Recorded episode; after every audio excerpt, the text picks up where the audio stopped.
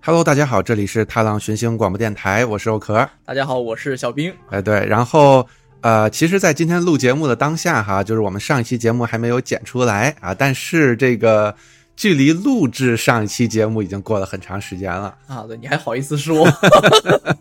对，呃，刚就是前几天嘛，可能就是听到这期节目时候，前几天可能刚刚放出的那个讲老滚的节目，实际上已经是我们一月十几号的时候录的，啊，你没放出来还没呢。我就说嘛，我就说按照现在这个， ？OK OK，对，然后呃，但是现在已经是五月八号了，也就是说上一期节目到今天我其实还没有剪出来。哎，对，而且距离上一次录音可能都啊可能真的得有半年了，因为我是就是相当于是十去年十二月录那个老生常谈嘛，啊，对，对吧？对所以这后期个有一个老生常谈是，对，所以这个时间确实是过得很长了。哎，但是呢，大家听节目的时候不会感觉这个时间过很长，为什么呢？因为我们今天还是要继续讲继续老滚，而且还是只有我和呃杨病来讲这个，其实主要是主要是薛野来讲，对吧？啊，对对对，然后呃，对，那是我们上一期节目，我不知道学爷还记得不记得。呃，我不记得了 啊，其实对我大概记得对然后我们就是讲了一下这个老滚的老滚老滚舞，对的老滚五，呃，重置版，重置对版，老滚舞重制版的呃一些剧情，还有 DLC 的一些剧情。是，然后今天呢，那这个学爷给我们带来一些什么内容啊？呃，我觉得今天我们可以讲一些，比如说，呃，既既然大家如果说可能，呃，有些人可能玩玩过这个游戏哈，而且呢，有些人可能就是已经是 mod 大神了，比如说什么刷什么骨骼啊，还有什么甚至什么实验室啊，啊啊，什么之类的，非常非常的熟悉啊。但是呢，可能有一些听众啊，可能就不知道啊，可能也没有玩过这个游戏，想尝试一下。那好，既然说要尝试一下，那我们可以说给大家推荐一个，比如说整合包这样子。对对，对因为原版的话，其实呃，毕竟是重置是二零呃，重置是二零一四年，嗯原版可能是二零一一年了。对对，这这么早的一个游戏，这个可能这个画质肯定是入不了今天大家法眼了，已经对是，。而且又是闭设的这种开放世界游戏，没有 mod，没有补丁，感觉没法玩。对，没有 MOD 不是一个完整的游戏，没有哎对 MOD 的话，你去建议建议去买一个什么 PS 啊或者 Xbox 去玩是吧？对，对，其实重置的话，PS 和 Xbox 也已经支持部分的 MOD 了。现在对也有一些对 mod，对对对对对对所以实际上上一期这个节目录完，就早在一月份的时候，然后呃，我还说想要再重新再入一次老滚的坑，你入了吗？我入了呀，当时不是玩了一天嘛。然后发现那个你出百曼城了吗？我出了哎，对，这次我真真的是出白曼城了。上上期节目里边讲，就是我进到一个白曼城，进进到一个地方，然后我得跟所有人说句话，然后否则我就特别害怕这个会错过某些剧情嘛。然后这次去白曼城，当然也是听了你讲的那个剧情，嗯，然后我还真的就是去对照了一下，发现以前在白曼城待的时候没有发现的一些地方，就比如说我印象中你不是讲过一个女指挥官。啊然后怎么走走走到门口，然后叫下面人说哪儿有有有有有一只龙，啊呃对。对对对，就是之前我都没发现，然后这次是听完你讲完了，我回去玩的时候才那发现。很奇，怪，这个是主线主线任务、啊对呀、啊呀、对呀、就是主线任务啊。然后就是我看到了嘛，然后啊 OK 后来后来我不是说我出了这个，就之前我都没看到这一步，就之前啊就没出白曼城嘛。后来这次你想他说这话的时候，我不知道你你应该还记得，他是在白曼城门口对吧？对对就说明我已经跟里边人说完话，准备往外走了。，是是是因为对它对，它的外面是是在一个哨塔嘛，对对对对。然后，但是呢，我这次遇到的一个问题就是，不是游戏本身的问题，而是一个技术性问题。就是我那游戏不知道为什么，呃，待着待着就就会花屏，就是进到就摁 ESC 那个菜单儿，嗯，然后有一定概率你摁了 E ESC，然后就花屏了。而且这个花屏，我之前也给你看过嘛，就是它不是说游戏花了，是我把游戏退了，包括我的桌面儿它还在花，我必须要重启，然后才能好。对这种的话，我感觉，嗯，你要说是驱动问题吧，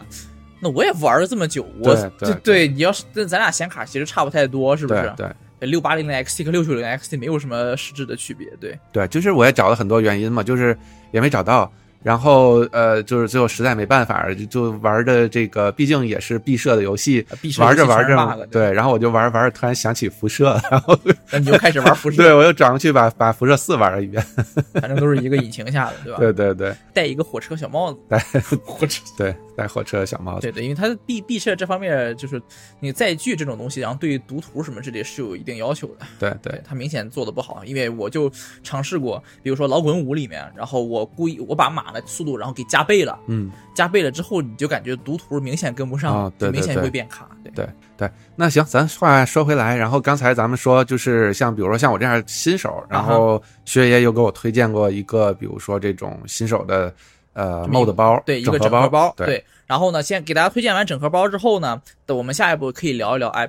开局的一些技巧。嗯其你实还没推荐呢，那是什么对包啊？呃，首先这个整合包的名字叫做烽火整合。对，那么这个整合它有什么优点呢？第一个优点呢，就是说它本身的非常 lore friendly，就是说它是非常的忠于原著的。对，然后第二呢，就是说它装起来非常的容易，基本上呢，它教程其实就那么几步。对，我记得它当时很好装嘛，就是有两个文件，一个分上半，一个下半，，对，然后你就直接拖到那个。就是 mod organizer 里边，然后它就有些选项，但是这些选项一般都是说某一个 mod 它提供一些不同一些的功能选择，一些不同的是的功能，然后你选一下，然后它就可以继续往下装对，。没错，对。然后你按照这个装完之后，呃，你基本上就基本上就是基本上可以进游戏了，就已经是。对对对，我觉得当时就是非装完常然后就可直以说接是真玩儿的是，非常对，对可以说真的是非常非常简单。对，而且呢，我个人认为这个整合包，呃，它还有一点好处，就是如果说你是一个中级玩家，就你不是初级玩家，你是一个中级玩家，也可以拿它作为一个 base。啊，对对嗯对你，的前提是你只要别去打什么实验室就可以。呃，对，然后接下来之后，我们就可以进入游戏了。那么进入游戏了之后呢，首先呢是重置版本身对系统性能的要求是不高的，但是呢，可能有部分玩家啊、发现就进去之后可能还是有点卡卡的，特别是呃那些用集成显卡的朋友们，嗯对，哪怕是你最新的，比如说 CPU 是什么幺幺六五 G 七啊什么之类的这些，你可能还是会觉得有点卡。这个呢，其实不是游戏本身的原因，它是有一个外挂叫做 E ENB。ENB 的效率是比较低的，而整个烽火整合唯一的一个问题就是说，它 ENB 进去之后默认是打开的。嗯如果说对于什么幺幺三五这一期、幺幺六五这一期这些呃 CPU 这些的，然后且用极显的朋友们来说，大家可能会发现，哎，怎么进去之后一零八零 P 下才二十多帧呢？对，这种情况下，我们只需要呃摁一下 Shift 加 F 十二嗯，就可以把 ENB 关掉。把 OK EB 关掉之后，就可以呃帧率就可以瞬间加倍。哎，ENB 它到底是干什么？反正我我说实话，我之前就是在辐射里边肯定也用过，就是我对于我对于 mod 这个东西其实了解不多，但是我对于 ENB 我感觉就是。呃，它是相当于给你加滤镜的这个，给呃图像加滤镜的这个、我觉得这属于个作用。对，一般来说，滤镜的话，一般就是可以通过 reshade 来加，但是 ENB 比啊啊 reshade 更加强大一些。对，它可以加入一些，比如说粒子或者说环境的特效，嗯对甚至它可以部分的调整光影的效果。比如说有一个叫叫 light damping 的这么一个效果，我不知道你清不清楚。嗯说白了就是有点类似于散光的效果，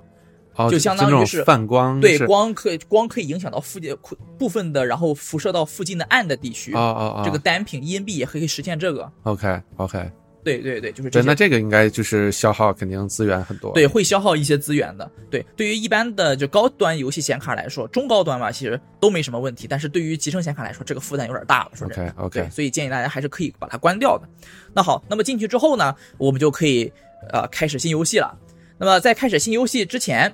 切记切记有一个地方，就是在选项里面啊，就是游戏选项里面，大家一定要把字幕给打开，因为默认情况下嗯字它幕、不很多开字幕没开。对，对，我记得好像是一般对话字幕什么都没开，大家一都没定要打开开。一上来那个就是呃坐在马车里边，大家叨叨，然后你就不知道他说的是啥，对，然后你 N E S C 他就说要跳过动画了，我印象中哎是，的，是的对，啊，对。然后而且呢，因为这个烽火整合里面还有一个不一样的人生的 mode，就是你可以开局可以不使哦用原版的开局，对对对，哎，我问一下啊，因为我我那次玩儿就是我直接按照原版那样开，那假如说我我当时也看到这个烽火整合里边，就是你开局可以选择不同的出身，那你就是是出现在不同的地方嘛，就是没有那个最开始去对，呃，就如果说你选择不一样的人生里面的一些开局的话，那么首先你会出现在不同的地方，嗯，然后呢，原版开局里面那个人物呢就会死得很惨，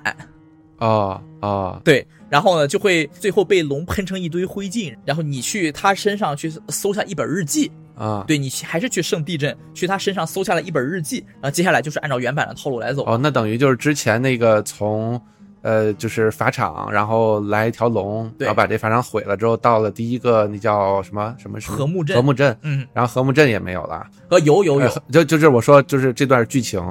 还是说啊啊你就是是相当于去到了法场，然后看到原本的主角死在那儿，然后你对，去到原本主角死的，然后你从他身上摸下了一本日记，应该是这样子。严格来说，是你刚到圣地镇的时候，啊，这个时候你发现奥杜因飞走了，嗯，然后你进去之后发现这已经被奥杜因夷呃夷为平地了，啊啊啊然后主呃然后这个有有一个人被烧焦了，然嗯后你去身上扒下一本日记来，然后这个时候。接下来他就会告诉你说，哦，你要调查圣地镇的这个洞穴，或者说你直接去和睦镇，然后向当地的居民，然后报告有龙袭击的事情。 OK，对哎，那那这样子的话，就是它你不同的出身对于你的游戏的后边的剧情进展没什么影响，没有任何影响。没有人任何影响，你只是说你想降稍微降低一下开局的难度，它也没什么，有什么哦？等于就是，比如说你不同的职业可能有一些 perk，就相当于是之前帮啊，你倒不是有一一些 perk，就相当当于是有一些初始有一些资源来技供能你取用，哦哦哦哦，对 o k 对对 OK，大概类似于这样。你比如说，你可以选择吸血鬼开局，然后你可以选择强盗开局，呃，你也可以选择说你已经在城市里面有了一套房产这样一个一个开局。啊，就不用再挣钱买房了。对对对 OK，对，这个我觉得其实有的时候还是会给你提供一定的便利的。嗯对你比如说，呃，其实房子里面，如果你刚买一个房子，然后你进去之后，你会发现里面还是会有少量的资源的。对对对对，然后呢，接下来就是给大家说一些开局的技巧和里面游戏的一些怎么说呢，是一些挺恶心的一些注意事项吧，甚至是一些 bug。对，那么开局的技巧，我相信怎么说呢？呃，一开始可能大家最麻爪的一点就是说，哎呀，这个游戏好差钱啊，啊啊，非常非常缺钱。呃，但实际上我就这么告诉大家吧，其实我一开始几乎没差过钱。 OK，就当然一开始你是不可能发大财的，但是啊、呃随便随随便便，然后搞个什么几千块钱还是没有什么问题的。对，那么怎么去搞这些钱呢？其实呢，呃，我先告诉大家一点，就是游戏里面呢，什么东西可以卖钱？嗯对，首先第一个是附魔过的武器可以卖钱，附魔过的盔甲也可以卖钱，然后呢就是炼制的药水可以卖钱，对吧？但是呢，呃，可能这个时候有的观众就要问了啊，那你一开始的时候你的附魔等级好低哦，然后你的炼金的等级也好低哦。正常情况下，呃，你炼出来的那些药水啊，附魔出来的那些武器根本就不值什么钱呢，对对吧？那么怎么解决呢？哎，其实并不难解决，大家一定要关注，就是说，首先你在武器铺里面，就是你可以看到一些，就是他们有一些出售的已经附过魔的武器，有可能对吧？嗯，其实我可以告诉大家，就是那些附魔啊，它有一个初始的出现等级，对，嗯啊有些是一级就可以出现，就是你一开始就能刷到，有些你可能等到二十多级才能刷到，对。然后呢，你去把它买过来之后呢，然后你再附魔台分解，这就我说你有一个房子还是挺方便的，因为你你房里面自带附魔台，要么你就只能去宫廷法师那边去附魔，对，你把它分解了之后，然后接下来你就可以把它附在任何的武器上了。呃哦，当然前提你有一个灵魂石哈，就可以附在任何的武器上了。对，那么我可以告诉大家，有些附魔是非常非常值钱的。嗯我首先我告诉大家，第一，普遍来说，武器的附魔是比盔甲上的附魔要值钱的。嗯第二，游戏当中武器，我可以告诉大家，这个是我仔细研究过的，最值钱的几种武器附魔是什么？第一值钱的是驱逐魔族附魔，嗯说白了，他会描述说将等级最高为多少多少级的魔族送回湮灭，这是第一个。第二个叫做麻痹，嗯有一定的概率将目标麻痹多少多少秒。其实我告诉大家，这个几率就是固定的百分之二十六，我可以告诉你们。啊第三名应该是吸取生命嗯啊、对，这个很直接嘛。并列吸第血四，对，并列第四有两个，第一个是减损体力，注意体力指的是耐力哈，不是生命哈。嗯第二个呢，就是说驱赶亡灵，就是亡灵将逃跑多少多少秒这样子。我可以告诉大家是，首先前两个别想了，麻痹和驱逐魔族这两个需要等到你二十二级的时候才有，才开始有几率在武器库中刷出来。嗯吸取生命是在你七级开始有概率从武呃武器库中刷出来，嗯，而第四名的那两位是一级的时候就可以刷出来，就是说减损体力和驱赶亡灵这两个，嗯一级就可以。如果你碰到这两个，啊、尽可能的凑钱买一下，把它分解了之后，然后呢，你也不用去买那种很好的灵魂石，你买那个微型灵魂石，嗯哼对，因为我可以告诉大家一点，就是说，老滚里面有一个设定呢，就是说这个武器上这个附魔啊，它这个嗯价值呢、是固定的，就是跟武器本身的价值没什么关系。然后就只要附魔是值多少钱，我就能卖多少钱。哎，对，就哪嗯怕你说你是个最便宜什么铁质小匕首啊、什么伐木斧啊、鹤嘴锄啊什么之类的这些东西，啊啊呃，附了同样的魔还是加那么多钱。嗯因为铁质小匕首这个东西，一开始你就可以锻造的这个东西，嗯这样的话你就可以，哎，你自己锻铁质小匕首，然后买这个最便宜的灵魂石，就是微型灵魂石什么的，然后附这个驱赶亡灵或者是减损体力当中的一个魔，嗯，因为这个毕竟是并列第四位，它不是最值钱的，因为第一名那个驱逐魔族是比其明显的要比其他的值值钱很多很多的，嗯对，所以一开始呢，至少你一开始你不会说连几百块钱都掏不出来的，就是嗯，对对攒个攒个一两千儿还是没什么太大毛病的。 ，OK OK，这样相当于就是解决了开局的问题。第二呢，就是说开局如果你发现你觉得游戏难度太高了，打不过怎么办？对嗯第一个，呃，最简单的调难度嘛，是不是啊？你不需要用什么风铃月影啊，什么这些这些东西啊，这个游戏真的没必要啊。嗯、调难度，老滚的难度最低是新手，新手的是，哎，你受到的呃伤害是二分之一，嗯对，除了你之外，所有人受到的伤害，然后都是三倍，嗯最高难度是传奇，你受到的伤害是三倍，其他所有人受到的伤害是四分之一，嗯哼调难度。第二呢，就是去凑够七百五十块钱，然后呢，首先去丰舵城的码头，嗯对，呃，其实丰舵城还有一个翻译叫丰亏城，丰亏城是一个啊啊啊很早期的一个翻译，但是我可以告诉风大家。盔城我听过这名字，对，对，但是我可以告诉大家，就是虽然说现在大家都把它翻译叫丰舵城，但是我可以告诉大家是那很早期那个翻译，虽然错误百出，但是丰亏城它翻译还真是准确的，丰舵城反而不是特别准确。嗯这个待会儿我可以给大家细讲一下为什么啊。我还专门做过这个研究来这个 事情。去丰作城的码头，北方少女号船，花二百五十块钱坐船到索斯海姆。嗯，对，这个就是龙翼 DLC 发生的这么一个地点，位于陈封省。我上次跟大家说过。OK，进去之后，然后去这个呕吐气母或者叫呕吐奈区这个酒馆里面一楼，然后去找一个雇佣兵，然后叫做泰卓因西戎，也有翻译版本叫做赛罗，他是五一个雇佣兵，雇佣兵固定就是五百块钱，对，这样把它作为随从之后，你的开局会变得轻松很多。 ，OK，对，为什么呢？因为第一，索斯海姆上可以有四个随从可供加入。呃，我就这么讲，他们的技能池都非常的丰富，就他们技能点非常的丰富。第二呢，就是西戎的等级是六十级，嗯，他的等级跟你相同，所以说他可以用到挺后期的。然后第三就是说，西戎它属于呃近战伤害比较高，它还会一定的魔法。嗯，对，所以说它是一个非常非常好用的这么一个随从。呃，我就这么讲吧，呃，索斯海姆当中四个随从，然后有三个随从都是非常强的。我我就这么讲，按照大部分的评价标准，就是各种排名啊什么，大部分的排名里面，他们都是固定的前三名。 ，OK，对，唯一区就别就是是说随，从的前三名，对随从的前三名，就唯一区别就是说，到底谁是第一，谁是第二，谁是 第三。对，但是 OK 另两位，呃，我上次我可能我不知道我说没说过啊，我可能说过，也可能没说过。一个呢要打一个中 boss，就是一个有名有姓的龙祭司，嗯另外一个呢是要把索瑟海姆，就是龙翼 DLC 的主线 BOSS 给推了，非常非常不好打。我给大家是，那是最难的一个 BOSS。我之前给大家讲过啊，好几条命是不是？对，对，而且打人还贼疼。然后呢，但他就没有什么任何条件，就是七百五十块钱结束了。嗯，对，那样的话可以让大家前期减少很多很多的压力。就等于他其实就可以帮你去帮你去打，，对，而且他首先，呃，首先他能打，嗯第二他够硬，嗯对，所以他能帮你吸引住一定的仇恨。 ，OK，对，因为随从千万不要选什么就是纯法或者纯远程的那种，哦，等于那他种到还底是那种到底是谁帮谁吸引仇恨啊？我想问对一下。对对，纯法纯远程，反正我我是觉得，就是随从是这样子的话，他就是帮你打，那我就得去上前面。对去当但这坦是克不去可能的，在呃传奇难度下，为什么、啊传奇难度下你你受的受到伤害害是高三倍，对，而除了你之外，其他所有人受到的伤害都是零点二五倍，哦，就是等于他们队才是友也要，对嗯，对，也就是说他们才是硬的，对，就你去吸引仇恨，你这不扯淡呢？啊这是对对对，对， 开局基本上是这样的。然后还有呢，呃，接下来可能给大家谈一下就是升级的一些技巧。嗯首先要注意，我绝对不建议大家用什么修改器，就是说，哎，让你等级快速提升什么的。是，为什么呢？原因很简单，因为这个游戏里面很多的敌人等级是跟你挂钩的，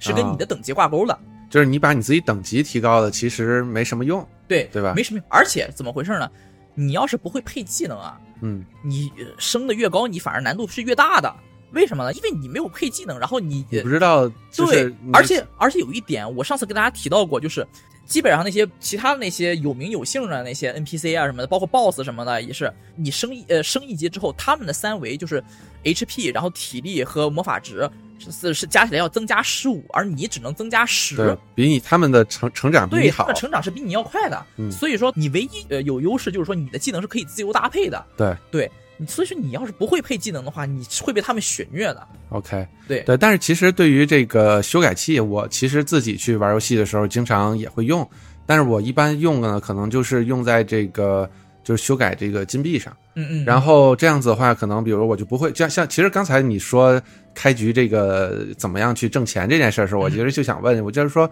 那如果比如说我就是通过一些技巧，嗯，然后我去刷钱，和我直接用修改器直接去改一些钱出来，嗯，好像听起来也没有什么特别大的区别。呃，没有，其实没有那么大的区别吧。对对对，因所为以我说我之前这个游戏就是钱，其实是一个就不应该被考量的这么一个因素，对对就对你不应该就是那么缺钱，说对，真的所以所以我现在玩很多游戏，就是只要单机游戏能改钱的这些游，就是就是单机游戏嘛，我就是只要能改钱，我就一般把钱钱改了。对，就因为但是是等级什么都肯定是不会是因调为。这个游戏真的不应该那么缺钱，尤其是到了后期，呃，后期反正轻轻松松的我就能攒出一百万块钱或者好几百 万百万块钱，真的，我现在这好几个档呢，基本上的攒的钱基本上都是什么四五百万、六七百万这样子的。嗯。嗯，对。其实很多游戏都是这样，到前期你会觉得特别缺钱，到后期有些什么办法能挣钱了，你发现，而且你到后期最主要一个问题是你钱花不出去。对，你看最大的像问题就是钱花不出去。对，你看像那会儿，儿玩儿，就是像这个什么，呃，包括网游啊，一些魔兽世界什么的，你可能在初期自己玩儿最最开始不懂的时候，你可能还会花一些金币，然后用来从商人那儿去买买买买武器、买道具。嗯，但是你到后期，你发现你能从商人那儿买来的武器、道具都不如你自己，就是不管是自己造的还是嗯 BOSS 掉的要好。对，那等于你赚的这些钱就不知道要花在哪儿了。对是，我觉得这这是样子很多这种游戏的一个特别大的一个对问对，题你像我，尤其是我，就是我还故意打了一个就是收可以收养六个孩子的这么一个补丁， 对，然后一个 mod，然后每次孩子找我要零花钱，那我都是选最多的就是一千块，一千块拿去，一千块拿去，我 可好好好不容易找到一个让我花钱的这么一个理由了，我对操，对对对对，真的就是，然后每次我我有时候改完钱，然后我记得那会儿玩巫师也是，嗯改哼完钱之后就到一个城镇，先把所有的商店看一遍，然后有什么东西我之前没买过的，嗯然后先买一买。 体验一把，对，然后尤其其实我觉得这样子有一个好处就是，像你刚才也说了，比如说你直接去改等级，可能这个游戏它的。敌人的等级和你的等级是会挂钩的，所以你嗯对等级越高，其实敌人还变得会变得更难打。对但是如果你只是有钱的话，你可以去，比如说去买一些装备，对，然后你把你就是在你等级偏低的情况下，把你的能力值给顶上去。是那你这样子其实打怪物就会相对的来讲也容易一些，而且我觉得还有一个问题就是说，如果这个你的等级和敌人不挂钩，你直接把等级改的特别高，就从我的角度上讲，会失去一些游戏的乐趣嘛。嗯、会很对诡异吧？对因为体验会不太一样，是。对，而且就是说，就是你发现你所有人你都不用打了，你过去摸一下，然后就死了，然后就这游戏就觉得，就就像你纯粹就是看剧情了，对就是对对对对对对，所以我就是觉得修改器我也是抱着这种感觉，就是说，反正像我唯一会改的地方就是钱，然后其他地方能不改，对对我也，就不改不改呃，了。嗯对，然后另外呢，还要给大家说一下，就是开局的时候你要选种族嘛。嗯，那一般来说什么种族比较好呢？呃，首先我个人认为，就从上手的角度来说，首先每个种族呢，我个人觉得哈，就是有呃木精灵是一个比较弱的种族，嗯，木精灵偏弱，但我其他的我都有我一些猜可我取猜一之处。下哈，你是不是会比较推荐那种就是对于新手来说那种皮糙肉厚的这种？呃，对，我种觉得族对，首先呢是偏呃防御比较好的，然后第二呢就是万金油的，嗯嗯，对嗯你走什么方向，就是不影响你去。当然啊，我必须要先说一下，就是老滚不存在说某某一个种族，然后就某些职业就绝对不能碰的问题，这个是不存在的，因为你后嗯期、啊，后期你都已经是天际毒瘤了，对不对嗯？都可以变得很屌 啊，。对，那都是牛人，是不是？主要就是中前期怎么办？嗯对，那么这个的话，我个人觉得，首先木精灵是比较弱的一个种，但其他的种族都有一定的可取之处。嗯，对，因为为什么？就是因为木精灵这个种族呢，它它种族天赋屁用都没有，为什么啊呢？因为它的被动技能是好像我印象中好像是对毒素好像有一定的抗性，这个 OK，游戏里面呃毒素和疾病的伤害是极少的。嗯对，然后第二呢，就是说它的主动的种族天赋，就是每天可以用一次那种。嗯，对，然后它呢是可以控制附近的一个动物为你战斗多长多长时间。嗯问题是这个东西是 呃很不幸的，我可以告诉你的就是，呃大部分的甭说大 boss，那大 boss 那三个那是一个动物，那是没有任何动物了。嗯中 boss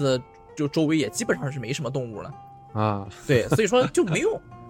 对，没有用。那所以说，我觉得它是比较弱的，那剩下那些都是有一定可取之处。嗯呃，我个人最推荐的呢是呃布莱顿人，嗯，对布莱顿人的话，那么就是英文就跟这个布列塔尼呃布列塔尼，嗯对他有什么种族天赋呢？他的被动种族天赋是魔法抗性增加百分之二十五， ，OK，对，然后这个首先注意，它是魔法抗性，也就是说它是魔法防御哦。对，哎，你说我不是走呃那个什么魔法师路线，所以说呢，这个魔法攻击对我没用，但是魔法防御嗯对于什么人都对是谁用都的有用，对对对，因为你总不能控制敌人是什么样的种类吧，对吧？对。第二呢，就是它的主动能力叫做龙夫，呃，龙夫相当于是。呃，应该是呃每天可以用一次，然后六十秒之内，然后你所受到的魔法攻击有百分之五十的概率不造成伤害，然后并转换成你的魔法值，你你受到的攻击还是你造成的，你受到的你受到的攻击也是一个防御的技能。哦哦哦，OK，对但是这个你不是说就每天只能用一次，对，每天只能用一次，但是持续时间是多长时间？六十秒。六十秒。对，但是呃，每天是指游戏里面的天哈。对，我知道呀，嗯我知道游戏里面填，对啊，对，但是我意思就是，我可以告诉大家，其实很多种族是这都是有这种技能，然后来逆转战局的。啊比如说兽人，兽人甚至他没有任何的被动能力，他的主动能力是什么？他的主动能力，如果我没记错的话，是每也是每天用一次，嗯六十秒之内，你所受到的物理伤害减半，你所造成的物理伤害加倍。 OK，就跟对那种狂暴模式那种感觉对似的哈，。然后再比如说亚龙人，亚龙人的一个呃主动能力叫做吸树之皮，是六十秒之内，你的生命值会以十倍速度回复。嗯对，类似于这种事情。呃，然后如果我没记错的话，诺德人和呃帝国人，然后也有诺德人应该是六十秒之内，呃一定范围之内的敌人，然后全部逃跑，就啊感到恐全部吓恐惧。对，啊帝国人是好像也是六十秒之内，然后一定范围之内的所有人，然后相当于是平静。平静有平啥静的用意思呢？就是说全部变成对你友好的状态。哦，这不给你打了啊、对， ，OK，大家可以看到，这都是很典型的，然后能够逆转战局的。对我说不行，所以我就说，就说这个种族强不强，主要就是看他的主动技能强不强，其次是看他被动技能强不强。对，对你像红卫人，红卫人相对偏弱，那他为什么弱呢？第一，如果我没记错的话，他是也是对毒素和疾病的抗性，他这是被动能力，嗯那最没用的。然后他的主动能力是什么呢？是六十秒之内，然后体力以二十五倍速度回复，应该是。 ，OK，，对，有同学可能对这个，哎，这个体力有点了解。体力作用是什么？打仗的时候主要作用就是放出重击的，重击嗯是攻击稍微变慢一点，然后会消耗体力，但是呢，造成的伤害会加倍。对其实听起来还是蛮实用的，对吧？对。但问题是有两个原因，第一个就是说这个游戏里面吧，就是你自己可以做一些菜，嗯对，你自己可相当于是你可以从比如说城市那些木桶里面，然后去搞到一些原材料，比如说什么卷心菜啊什么啊胡对萝卜对啊对什么之类的对那些东西，然后你自己就找个锅，然后做个菜出来。嗯，对你你自己没加也无所谓，你酒馆里面也可以做。然后做完之后，这些菜呢，很多呢，它都是可以持续的恢复体力。你比如说有一种东西叫蔬菜汤，啊，蔬菜汤我印象中应该是每秒恢复一点体力，然后持续七百二十秒，就持续十二分钟这样子。啊，对，啊啊，那可能有人也要问了，那你这每秒回复一点儿体力，那重击消耗可不止一点儿体力啊！哎，这就要说到第二个问题，就是这个游戏里面重击的机制问题。重击要消耗体力吗？没错，但是它跟生命跟魔法是不一样的。魔法是，比如说一个魔法要消耗一百点，你剩余魔法不到一百点你就放不出来。体力不是，体力是重击要消耗体力，是的，要消耗很多体力，是的，但是你只要你有有一点体力，你就可以放出重击来。哦，对对对对那这时候就比如说你只有一点儿，你就可以放出去了，对但是你等它再慢慢再恢复到零，对吧？是先放，然后我再等，而不是我先等憋出这么多体力，然后我再放，对嗯，所以说就导致说，那其他人只要用蔬菜汤就可以模拟这个呃红卫人的主动技能了。对对对对对，所以说就相对来说就比较的啊，比较的一般了。 OK，对，其实你刚说就是说这个游戏里边对于这个毒啊，还有疾病的这个伤害，就是好像就是说完全可以忽略不计的这种感觉，是吧？呃，传奇难度下的话，呃，一开始的时候还是不能忽略的嗯，但是就依然非常非常少。 OK，对，因为呃游游戏里面最常见的就是物理伤害，然后要么就是呃魔法伤害。魔法伤害的话，主常见就是三大元素嘛，对吧？嗯然后冰，然后火，然后还有电。对对，对对对，然后你像被动能力，你比如说布莱顿人百分之二十五魔抗，嗯对三大元素都起效，好用。然后诺德人百分之五十的冰抗，嗯对对。然后呢，你像这个暗精灵百分之五十的火抗，嗯对，可以说都是非常非常实用的被动能力了。 ，OK，对对对，对，这让我想起就是说之前大家开玩笑我们说毕设的那个就是游戏的数值系统，就全都是扫厕所大妈做的嘛，就是它里边有很多的这种数值的东西，你会发现前期好像哎还有点啥用或者怎么样，然后你到后期这东西就完全没用，就整个这个数值会就会崩掉嘛。对，这我后觉得期是没什么用，后期对对你对对对，后期你都是横着走的。说真的，呃你像我前期的时候，我觉得哎防御还有点用，后期就是进攻就是最好的防守。为什么？因为我 后期我找到了一个技巧，我给武器上的吸血非常的强大。啊啊啊！对， OK，哎，那那这个老滚里边没有，就是比如说玩家对于这个数值做调整的这种 mode 吗？呃是有呃有一个技能树的这么一个 mod，、e 啊而且我个人认为是很有用的。为什么呢？因为我可以告诉大家，有一些技能它其实挺废的，这个我们待会儿可以细讲，或者我现在就可以给大家讲一下。嗯，对，呃，这这种技能树的 mod，e 其实我个人觉得就是说，如果说你体验过一遍原版的这个设定之后，你接着就可以去尝试装一下了。但是有嗯很多你可以挑一个你自己喜欢的哈。 OK，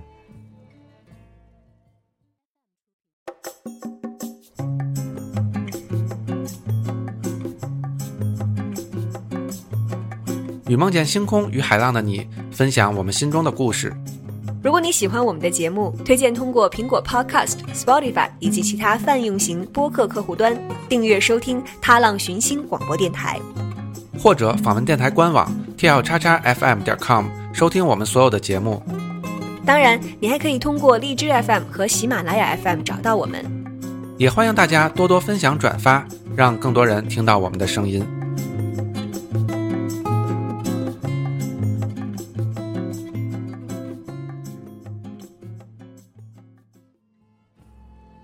现在我们大家聊，就说，哎，该如何加点儿了？之前我跟大家说过，这个技能树啊，呃，很多技能都是废的。它是怎么废呢？就是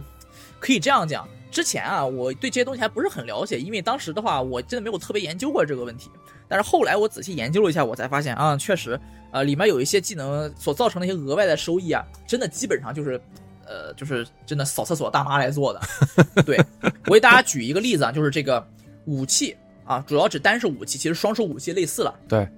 首先呢，单手武器里面呢，呃，我们大家知道单手武器常用的是四种：匕首，然后剑、手斧和钉锤这四种啊。嗯，其中呢，匕首是没有没有那种单独的技能点儿，就是说单独给匕首用的，而不给其他呃单手武器用的这种技能点儿没有，因为匕首的作用不是这个，匕首作用是是前行那边反而有技能点儿，对这边单手武器这边是没有的。那么主要就是三种了：剑、手斧和钉锤。那么首先呢，最基本的技能点儿是很有用的，就比如说单手武器的伤害增加百分之二十、百分之四十、百分之六十、百分之八十、百分之百，这个是有用的，这个一定要点。嗯对，它是真，这个是真正的，而且就是也没有任何讨论的空间，就是百分之二十、百分之四十这这些东西。对对对接下来你会发现有这么一些技能，就比如说。对于剑会有一个单独的技能，对于手斧一个单独技能，对于钉锤一个单独技能。剑的技能是说呃有概率造成暴击，嗯嗯手斧的技能是会造成流血伤害，钉锤的技能呢是无视对方的护甲，啊、这三个我可以告诉大家，全部都是废的， ，OK，对，真的全部都是废的。为什么？听我慢慢道来哈。嗯首先剑，呃，剑的话可能前期还是有点用的哈，前期有点用，但是后期也是废的，就是呃其实中期就已经废了，它会造成暴击。但那请问大家觉得造成暴击是会额外造成多少伤害呢？翻翻个几倍呗，对，两按倍照三对倍，，按照咱们的理解哈，暴击伤害呢就是正常伤害的一点五倍或嗯者是两倍，对不对？对，呃，我就这么告诉大家吧，在这里面的单手剑造成的暴击伤害呢，它增加的伤害呢是这个武器的原始伤害，啊，也就是说，呃，你锻造等级高，你武器你锻造过没有用，而且呢，这个原始伤害也是不受你单手武器本身技能等级的影响的。你单手武器的技能等级高，你的剑的伤害也高，对然后你的武器锻造过，然后你的剑的伤害也高，对不受这两个技能的影响，对对，对就很讨厌，就所以导只致是它看这它个额外原伤害始非的常的少。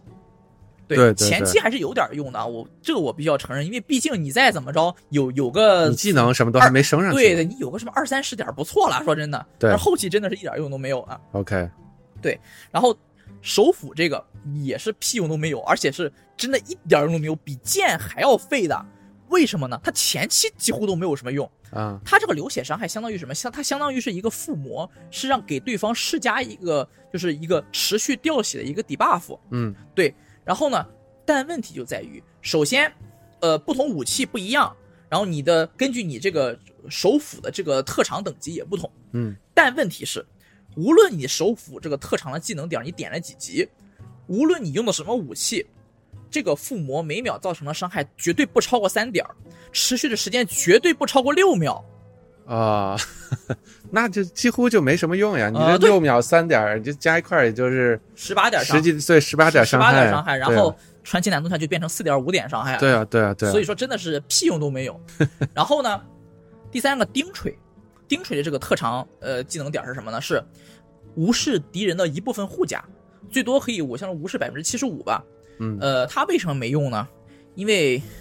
真正难打的这些敌人都是没啥护甲值的。嗯，嗯我举个例子，第一，龙没有护甲，对，所以说呃三个主线，一个本体，然后两个 DLC，主线的 BOSS 呢，呃，本体呢是奥杜因，嗯是条龙，没护甲。黎明守卫 DLC 主线 BOSS 呢是哈孔，就是你岳父，但是问题是他会变成那个吸血鬼领主，就是一个呃人形蝙蝠怪，嗯那玩意儿也没护甲。对对，然后第三个呢就是密拉克了。密拉克问题是，这货吧，他穿的是法袍，他就头上戴了个面具，只有这个面具是有少量的护甲值的，法袍什么也都没护甲，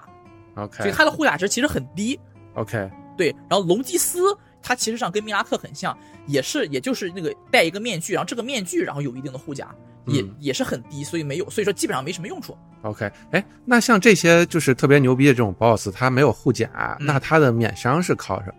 啊，他的他的免伤是吗？啊？呃，靠血，哦，他就是血多他，血多，然后我就打你，可能我打我打普通敌人掉五十，但我掉你六十点血，但是你可能你血是普通敌人的可能好多好多对倍，第一他血多，第二就是说，比如说密拉克，密拉克自己会回血的，啊啊啊啊啊啊他自己会！OK 回血，对对对。 OK，然后呢，还有他打你，你比如说，呃，密拉克还有一点就是密拉克近战打人也很疼，就为什么呢？因为虽然说他不太擅长近战嘛，但是他有一个就是 NPC 专有的技能点儿，就是全物理伤害两倍。可以可以，对对对，这个呢，我可以告诉大家，随从里面有三个人也有类似的技能点儿。之前我给大家讲过，呃，黎明守卫的席浪和杜拉克是全物理伤害一点五倍，还有一个就是索斯海姆岛上的雷利斯，嗯他是全物理伤害两倍。 OK，对对，然后西戎是没有，但是西戎不遑多让，为什么呢？因为大家还记不记得我说这个单手武器不是有一个基础技能点儿吗？就是全单手伤害，然后增加百分之二十、四十六、十、八十、一百嘛，就一共五级，对吧？嗯嗯对我可以告诉大家，这个呢，大部分 NPC 是没有的，雷利斯什么也没有，西戎有，而且西戎点到了三，就是全单手武器伤害变成一点六倍这样子，嗯，所以啊说西戎其实输出不差的，它真不差。 OK 对，而且西戎会恢复系法术，然后还会这个召唤系法术，还会毁灭系法术。对，所以前期它确实确实非常非常的好用。对，那主要就是说这个技能里面看这么一个这么一个坑还是很恶心的，是吧？对对对，第二呢，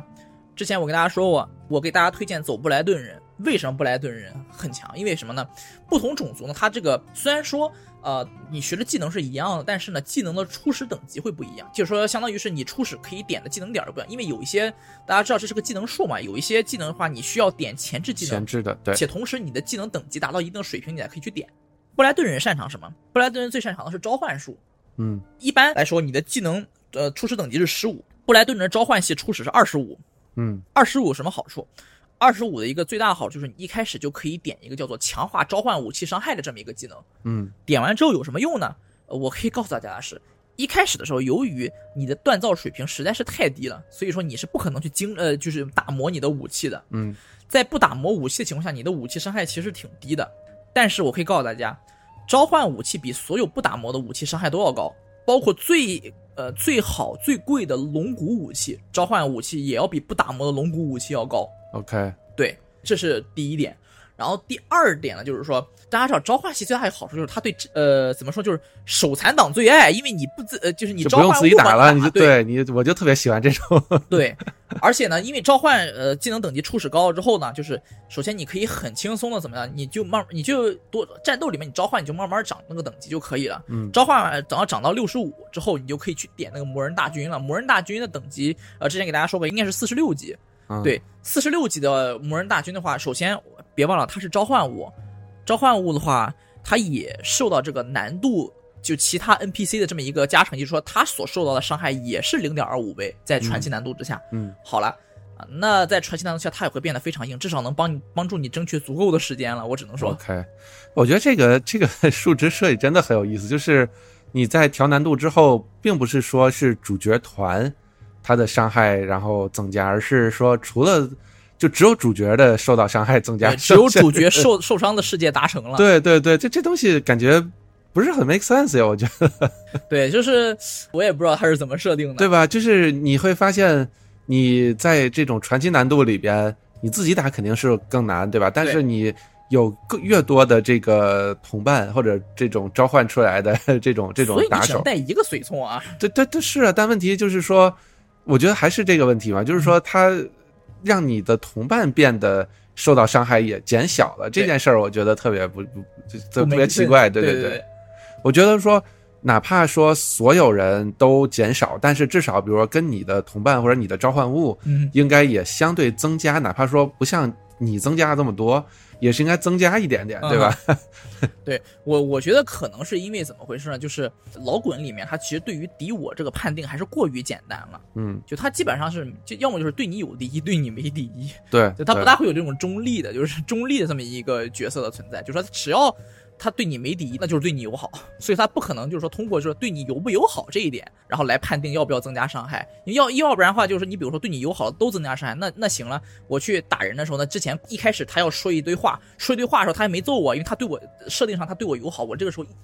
那个什么一剑把他给崩了不行吗？对是。但我的意思就是说，就至少比如说你的同伴嗯和你召唤出来的这些，嗯，对吧？这些肯定是跟你是一起的嘛，对吧？其实我可以就是告诉你大也家。可以打，我其知实道我可这以种游戏应该对是其实我可以跟他有有的时候吧，就是召唤物跟随从之间会打架的。啊，对这个我对这个我能这个我我我能理解，就是像这个老滚辐射里边，其实多多少少都有一些这样的设定嘛，对吧？对对对对而且这个与 而且召唤物跟随从之间打架这个事儿吧，我遇到过很多次，呃，而且还非常有意思。原因是什么呢？就是说，呃，首先战斗的时候，你可以伤害你的召唤物，可以伤害你你的随从，但是他们之间是不能互相伤害的。嗯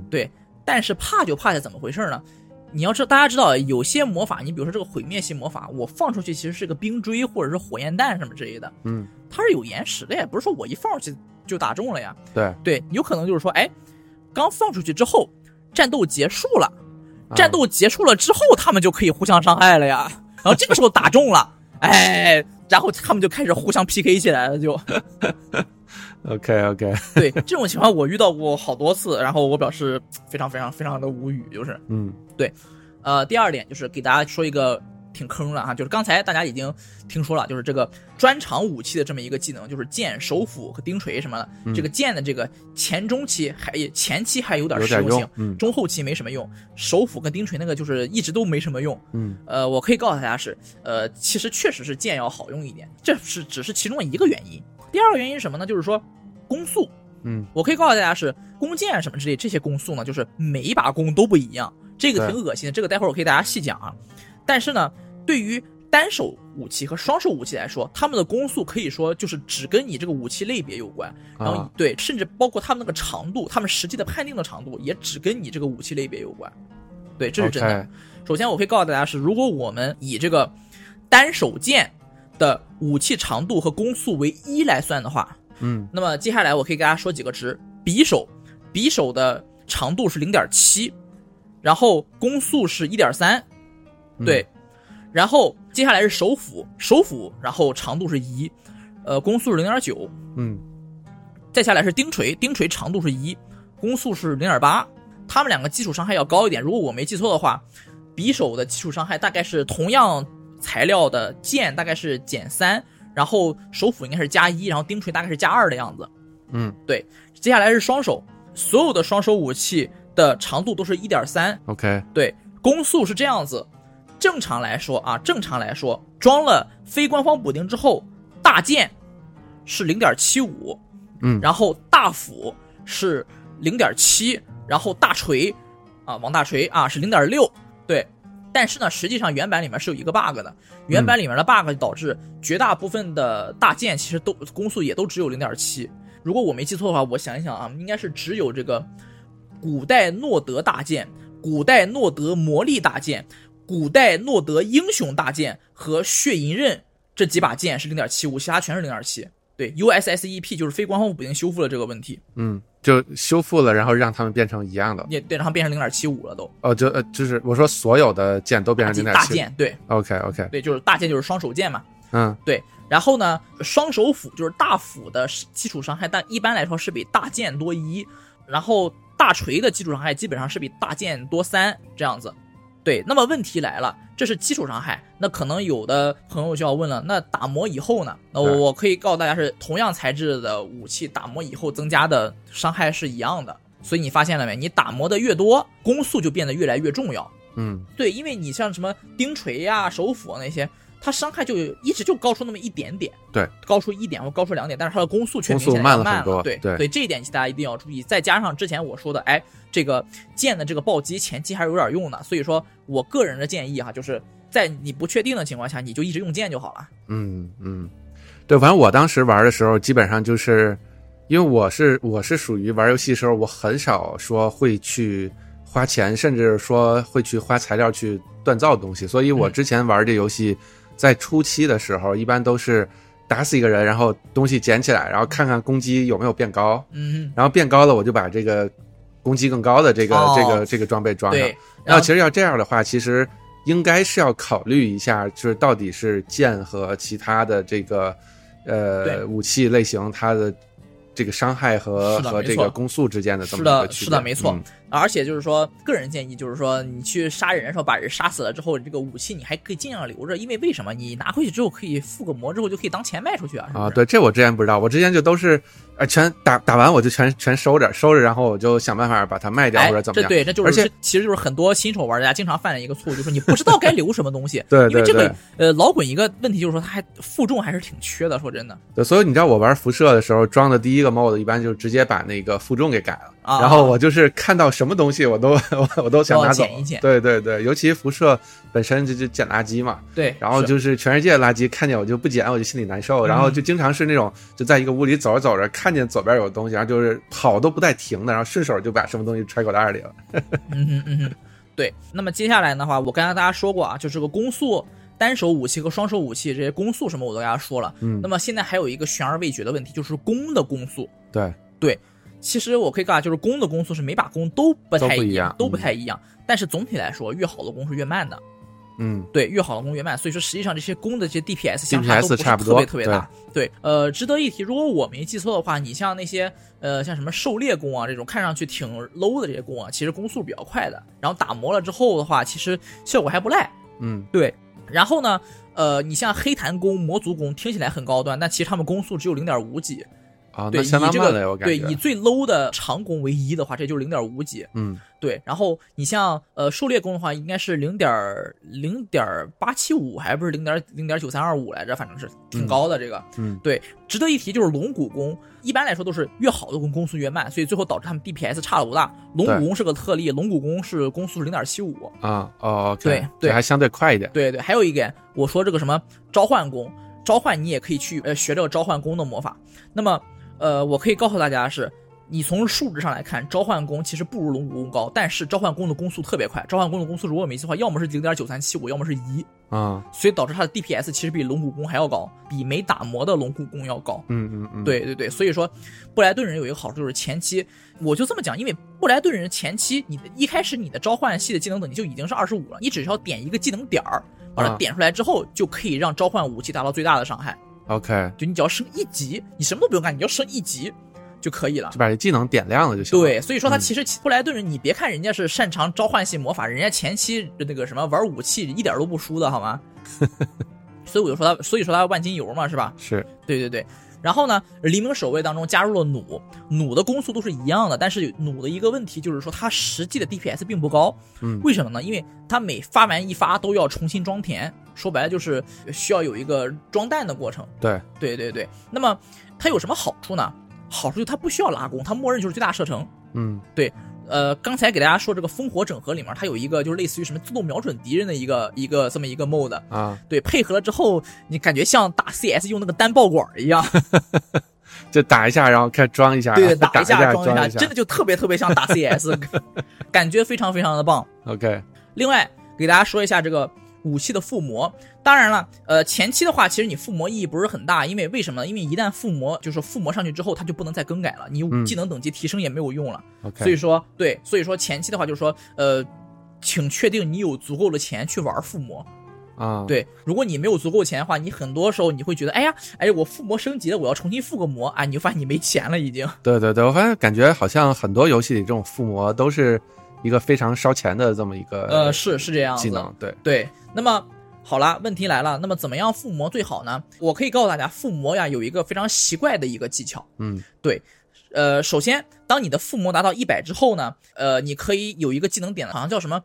双生附魔，还是叫什么双重附魔的。嗯说白了就是你一个武器或一个盔甲上面，你可以有两项附魔效果。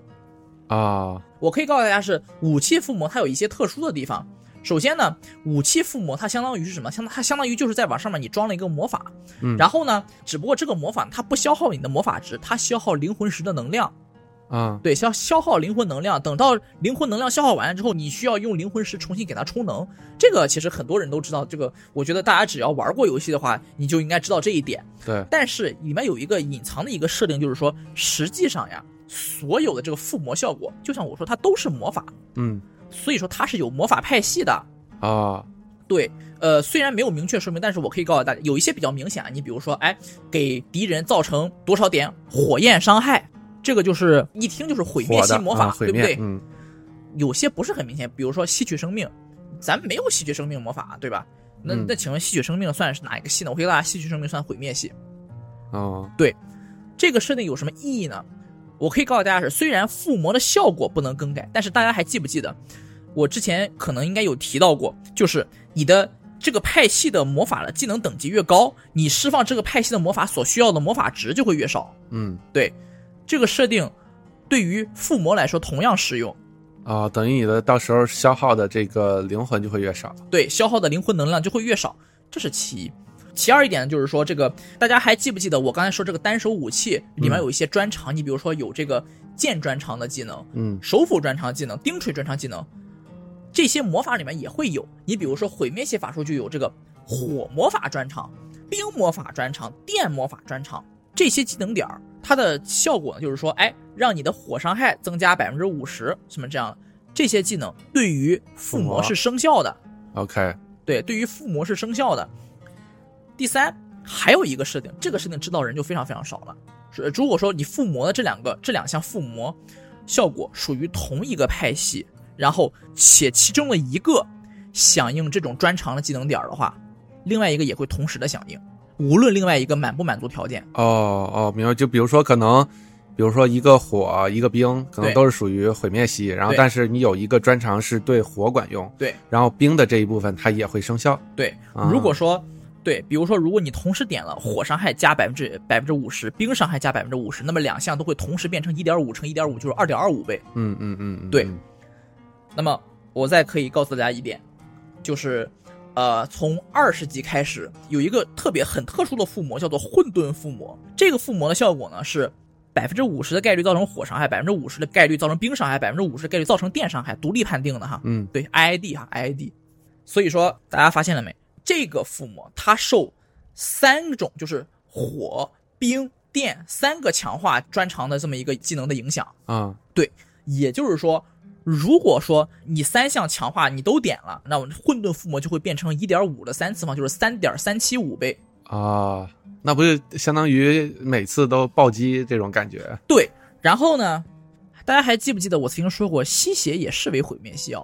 啊，对啊，吸血是毁灭，对如果你第二项附魔是吸血的话，那么你的吸血也会变成三点三七五倍。啊，然后你就基本上死不了了。进对攻这是就最好的防守对，。所以我说我后期进攻是最好的防守，就是这么来的呀。 OK，对，但是这个成型起来是非常慢的。这首是先很，后期了，对吧？，首先就是说这三种元素毁灭系的魔法专长的技能点，嗯，你需要你的毁灭系技能等达到六十才可以。对对，，呃，还是毁灭系其实不是很好练的。对，嗯。然后为什么呢？毁灭系不是应该就是你不停的在用就能够练起来吗？呃，对，但是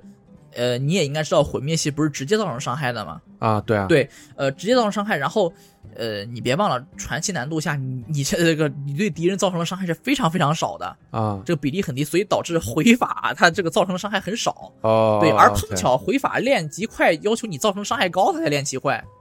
对，所以导致高难度下哦回明白法练级明白也不是明白多哦快，说真的。 ，OK OK，对，这一点就挺恶心的，说真的。对，然后呢，就是呃，混沌附魔是从二十级开始有概率从商店中刷出，嗯，大概是这样子。对，这样的话你就可以达到一个混沌附魔加吸血。我给大家吸血，正常来说上限是二十点，嗯，用了这个技巧之后就是六十七六点，十多点，嗯，对，六十七点，进攻是最好的方式。而顺便说一下这个东西吧，它是可不受难度的影响。吸血这个你吸，啊因为是你吸自己血回二十点嘛，对吧？对对对你自己回血可不该受回难多度。少回对，多该回多少，少回多少。所以嗯你后面可以说，基本上就是不死之身。为什么呢？呃，我举一个例，大家打这个传奇巨龙，就是七十五级的传奇龙。我告诉大家，传奇龙一般来说的话，首先龙本身呢，它会呃喷火或者喷冰，嗯对。但是呢，喷火或喷冰吧，这个问题其实。其实挺好搞的，为什么呢？因为抗火抗冰的这个东西你，呃你可以那个什么盔甲之上你可以附的，对，所以这个问题不是很大，而且尤其是你是什么布莱顿人啊，然后诺德人啊，或者是暗精灵啊，你自己就有这方面的抗性，所以不怕。嗯，然后呢，传奇龙之所以难打，是因为首先它会一项龙吼，这个龙吼的特点是什么？它的特点是每秒钟对你造成七点的法力和生命的减损，然后持续二十秒，嗯它很挺恶心的。为什么恶心呢？别忘了我说的这个七点它是游戏的设定，然后在传奇难度下就不是七点了，就是二十一点了哈。对，对，然后持续二十秒，啊，四四百二十血啊，你大家可以算一下，我可以告诉大家是，你每升一级，你可以三维里面挑一维，然后加十。嗯对，如果你平均加的话，四百二十点，就是你游戏一开始一百点，那就是你要升生命三十二次。如果你平均三三维平均升，就是你要升九十六级，就是你要达到九十七级的时候，你才能达到这个四百二十点。你可想而知，真的是很恶心的一件东西。对对对，对，所以说在这种情况下啊，吸血就会变得非常非常重要啊。嗯是，第二呢，传奇龙它落地了之后，它可能会咬人，嗯它咬一下是三百点伤害，三百点伤害，那可能说三百点，我操，那你传奇难度下你有八条命你都不够的呀，是不是？对啊、倒不至于不至于那么夸张，为什么呢？因为你自己有护甲。关于护甲的机制，我也可以给大家解释一下。护甲呢是这样子，每一点护甲值减少百分之零点一二的伤害，嗯上限是百分之八十，所以说呢，当你的护甲值达到六百六十七点的时候，会达到边界，就达到最大值，就最大的减伤。就再但加再多也没用了，再再多也没用没用了呃，实际上不是六百六十七，是五百六十七。嗯，为什么呢初始还有，呃，因为是这样子，除了布衣之外，一般来说只有咱们的盔甲就是就是四件套嘛，头盔，然后胸甲，呃，然后腕甲，然后还有靴子。你不是每个人都拿盾牌的嘛？你双手你怎么拿盾牌嘛？对是不是？然后还有双持武器，你也没法拿盾牌嘛，对吧？每一项，无论是什么样等级的轻甲和重甲，只要它是个甲，它不是布，嗯它就提供百呃二十五的隐藏护甲值，不显示在数值之中。哦，OK，所以说实际上 OK 你只要五百六十七就可以了。哦，原来如此，对，好了，那么问题来了，当你的护甲值达到满了，因为那个时候你传奇龙你是七十五级，一般来说那个时候你应该是达到七十八级左右了，应该是、嗯才会出传奇龙。好了，它咬你三百血。这个时候，如果说你满护甲值，你在传奇难度下你会受到多少伤害呢？我可以告诉大家是，首先三百你减伤百分之八十，嗯是六十，对不对？但是你要受到三倍伤害，所以是一百八。对，然后呢，主线任务做到后面的时候，呃你会得到这么一个永久的技能吧，就是龙对你造成的物理伤害减少百分之二十五，所以最后是一百三十五。嗯龙咬你一下是一百三十五血，你打它一下你吸六十七血回来。但问题是，单手剑大家知道攻击速度还是比较快的，所以说你揍它两下，不停地说它肯吸对，对它它是那个什么，你揍它两下的时候，它不一定打你一下的，所以说对对对你就可以直接站着站着对着站薅就站可以。桩输出，对，站着 薅对着薅就可以。来来来，Come on baby，是不是？嗯，现在等于就是讲了一些这种开局的一些技巧，以及你就是说为了避免，比如说以后走弯路走弯对对然后对加这么点一时候些的一些坑，对对对，这么一些技巧。对，呃，一个还有一点就是说，高难度下千万别去学回法啊。嗯，对，我之前我跟大家说，因为回法一个最大的问题就是说它的伤害伤太害实低在，是太低了。因为这种套路就是说，当然我我能理解那个本意嘛，挑就大战家是为了自我挑战自己自我，对对吧？都说哎，这回法其实也没有那么弱，就为什么呢？因为回法一旦点了双手施法出来之后，它有一个技能叫做回法的双手施法，会让对手失衡。啊所谓失衡，就是说他会呃做盘山状这样子。啊，OK，对对对对对。对了，你这么一说，我突然想起来了哈。刚才我说这个各种武器的时候，有一点漏了，就说这个武器啊，它的重击也可能是让敌人失衡。但是呢，不同敌不同武器所造成的失衡的效果是不一样的。那些重武器，比如钉锤啊、手斧，它有一个优点，就是它失衡的效果比剑要大一点。以钉锤造成的失衡效果如果是一的话，那么手斧是零点八，剑是零点七，然后呢，弓和弩也可以让敌人失衡，但是只有零点二五，就是稍微的失衡一下。嗯匕首是绝对不会让人失衡的。 ，OK，双手双手要大一点，但是至于大多少，坦白来讲我没有研究过。说真的，因为我真的不喜欢用双手武器。 OK，第一是攻击太慢，然后第二点就是说它跟前行的象性非常的不好，因为前行没有说对于双手武器强化的任何技能点儿。嗯呃，回到这个毁灭系这边，这个失衡其实效果不算小。嗯然后呢，盔甲上的附魔是可以减少各派系魔法技能消耗的。嗯呃，魔法这个就是魔法值消耗的。如果说你能找到一些方法，然后让你毁灭系法术呃消耗，然后减少百分之百，就是说让你放所有的呃毁灭系法术，然后消耗减到零，嗯你不停的双手施法，然后不停的失衡，能把敌人给恶心死。啊，就是他打不了你，然后但是你可以但不停的问打他，对，网上有很多很多这样的套路，但是嗯这个问题就在于，你只能单挑，对，你不大有什么群战能力。是，对，这是一个这个套路最大的问题。新手的话，我就这么讲吧，就是呃，前行弩这是最简单易上手的这么一个 玩法。说真的 OK，对，我觉得新手也不会一上来就得挑战最高难度嘛，啊，对对吧？，特别是你都有息容了，是不是？你让他上前面给你打，然后你在后面放冷枪就可以了啊，就这么简单嘛，是不是？是是是，，对，让息容呃和召唤物召唤什么魔人大军，对吧？就召唤到了一百之后，你还可以召唤两个出来，嗯上去上去揍就行，然后你在后面放呃瞅准机会放 就行，也不是也不是什么大事儿，放心吧。就是一般情况下，你一下也是秒不掉息容的，他血还是挺厚的这嗯这货。嗯嗯对嗯然后呢，呃，说一下中后期，说一下中后期。其实后期的话，大家想怎么玩就怎么玩了。对中期的时候可以大家考虑一下，就是换换随从的事情。啊，对，就不用那个对西戎西戎了，嗯对，呃，中期大概是什么状态？就是说，一旦你到了二十二十二级，然后你开始，然后搞出来这个驱逐魔族的附魔之后，那你瞬间就可以变成这个百万富翁，可以这么说。嗯那玩意儿真的是非常非常贵的，我可以告诉大啊，家，就付一下然后就卖掉，付一下，然后就是一千多块钱，付价值它会显示两千多，因为然后你卖掉可能能卖一千多，付一下一千多，付一下一千多，就真的是这样，非常非常吓人的。所以说，很快你就可以把整个地图上的商人的财富搜刮一空，然后你就牛逼了。在那之后呢，索斯海姆岛上有一个地方叫做寇伯琼石种，去找他之后，你发现有一个叫雷利斯，他也是个黑暗精灵，西戎也是黑暗精灵，索斯海姆岛上都是黑暗精灵，基本上是。然后呢，他在挖掘这个石种，然后你就可以触发这个任务。这个时候他会不断的找你要钱，前前后后大概需要需要你一万一千块钱，这个什么，所以说你前期你不要去做这个东西，啊而且这里面有打中 BOSS 的。最后一次他要五千块，五千块之后他会说，他说，哎，我要找你。这个时候你进去之后，发现背后是什么？是有一个龙祭司，有名有姓龙祭司，一个中 BOSS 叫阿基达，然后把他给蛊惑了，这这样子。嗯，然后呢，蛊惑他，然后把那些他雇佣的矿工啊什么都杀了，然后以鲜血为祭品，然后把阿基达给复活出来。所以最后就相当于是你要跟阿基达去打，阿基达还有一些尸鬼的小弟，嗯这是个中 boss，所以说是有一定难度的。但是那个时候你是中期，而且你有息容，问题应该不大。把他打死了之后，那些尸鬼也会瞬间的死亡。然后这个时候雷利斯会清醒过来，然后这个时候你赦免他。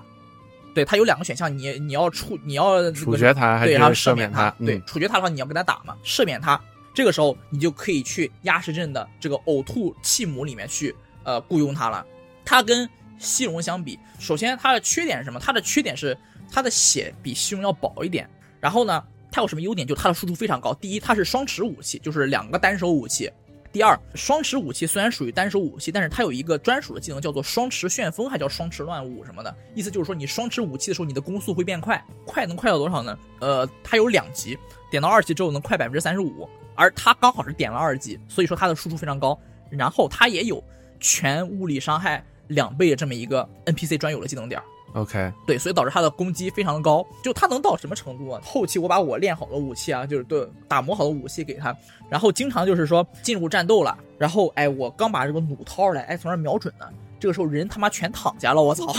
对，他是能能夸张到什么程度？就是他能在传奇难度下面对 BOSS，他能打击一击一百的伤害，这是非常非常难得的。因为你要知呃，当然是重击了，但是你要知道一百伤害，你要知道在意思就是说他实际原始伤害能打出四百啊，对，打 BOSS 啊！我操，你知道这是个什么水平？BOSS 一般最多就一千来血，我说真的。除了龙之外，龙的话，那个传奇龙是四千四千一百六十七，还不多少的这么多血吧，所以这是非常非常吓人的这么一个一个战绩了。是，对，然后然后你再他双持嘛，你给他两把这个什么混混沌吸血剑，就让我刚才说的这种啊，那是血薄没事儿打不死的小强嘛，对不对？一下就吸回来了，你怕啥呀？是不是？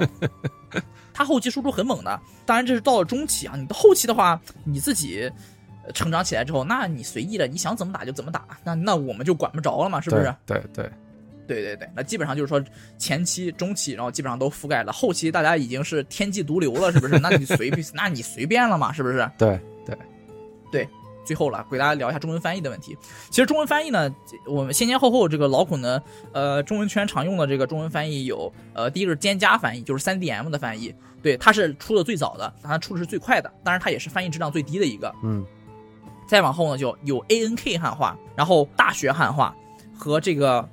呃叫汤货汉化。那很多人就说，哎，这不是有一个官方汉化吗？我可以告诉大家，千大家千万不要去装那个官方啊版版本低是吧？一般，第一，它版本非常非常的老；嗯第二，它就是偷的早期的大学汉化，啊，对，都没改，然后就放上去了。嗯对这几个呢，呃，我个人首先总体质量来说，蒹葭汉化是最低的，然后也不推荐，因为为什么？因为现在大家慢慢的都把这个汉化已经转化过来，都转化成最新的。后面三个的话，基本上是内容还都是挺相近的，就是说哪怕你不进行更改，然后混用的话，也不会有特别大的问题。 ，OK，对一些细节上呢，就是说，第一，大学汉化，大学汉化首先它是繁体中文的，然后第二呢，就是它会把天际给翻译成天霜。啊，对，首先我看过他的解释，他解释写了很长一串解释，说为什么要翻译成天霜，巴拉巴拉巴拉巴拉巴拉。总之就是这个东西在英文版里面，然后可以通过构词，然后头尾，然后删一或加一两个字母，也可以翻译成天霜啊，巴拉巴拉巴拉。嗯啊，首先这个解释是完全扯淡的，为什么？别忘了，老滚它制作组还同步制作了，注意是同步制作，不是后来翻译，就是同步制作的法语和德语版。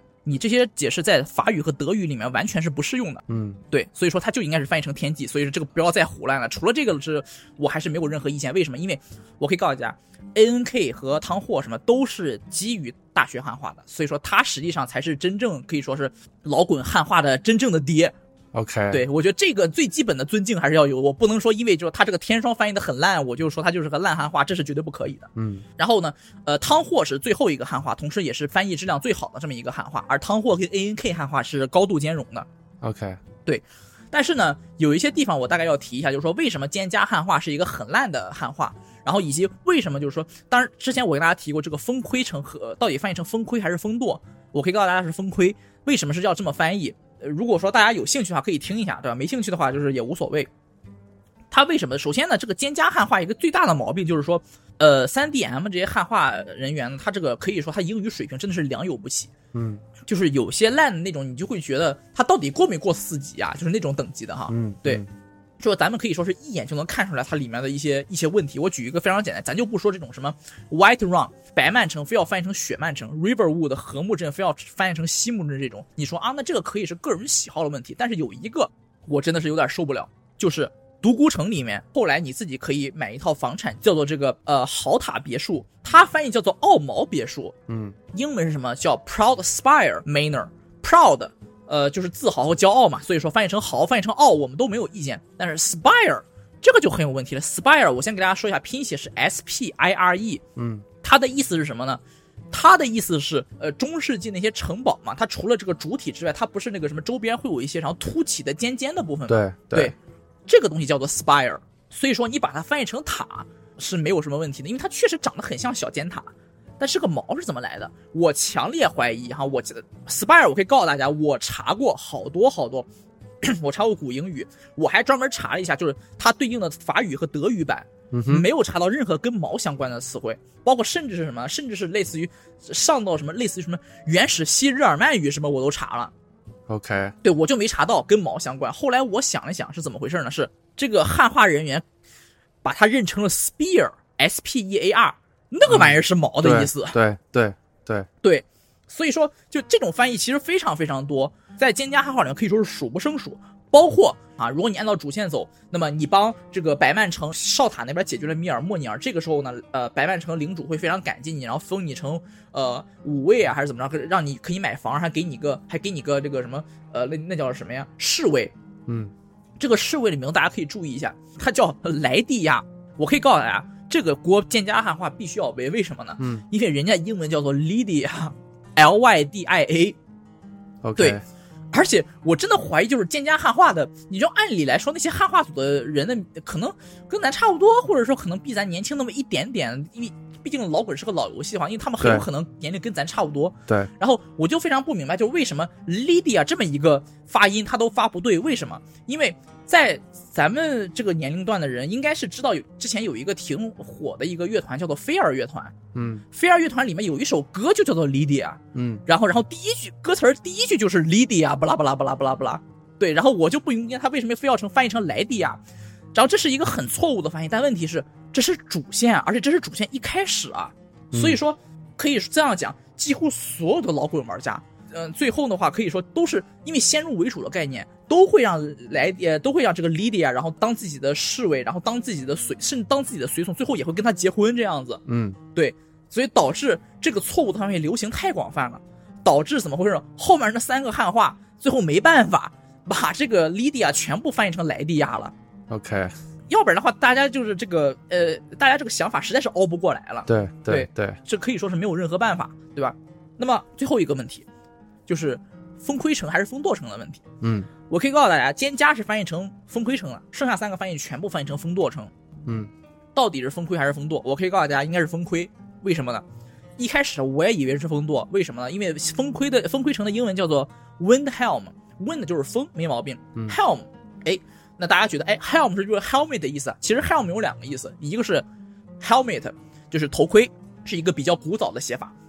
第二个呢，就是说它是意思是舵是什么？就是那个船上那个舵。然后你现在你你非要拿这个方向盘说它这是个 helm 啊、也能勉强说得过去。嗯对，而且呢，呃，这个 helm 的这个这个舵这个说法其实更常用了，所以说我估计是因为这个原因啊，后面这三个汉化全部都改成了风舵城。但是我可以告诉大家是，就因为这个，我还特地的去查一下法语和德语的翻译。嗯首先，德语的风亏城怎么翻译呢？呃，是什么呢？是 Windhelm。我可以告诉大家，拼写跟英语是一模一样的，嗯，只是德语的发音规则念出来。法语叫 w o n d u 对 w o n d 也就是风 o m 就是 helm，对，这这些都是能够就很明显的一一对应上来的。嗯，那么问题来了，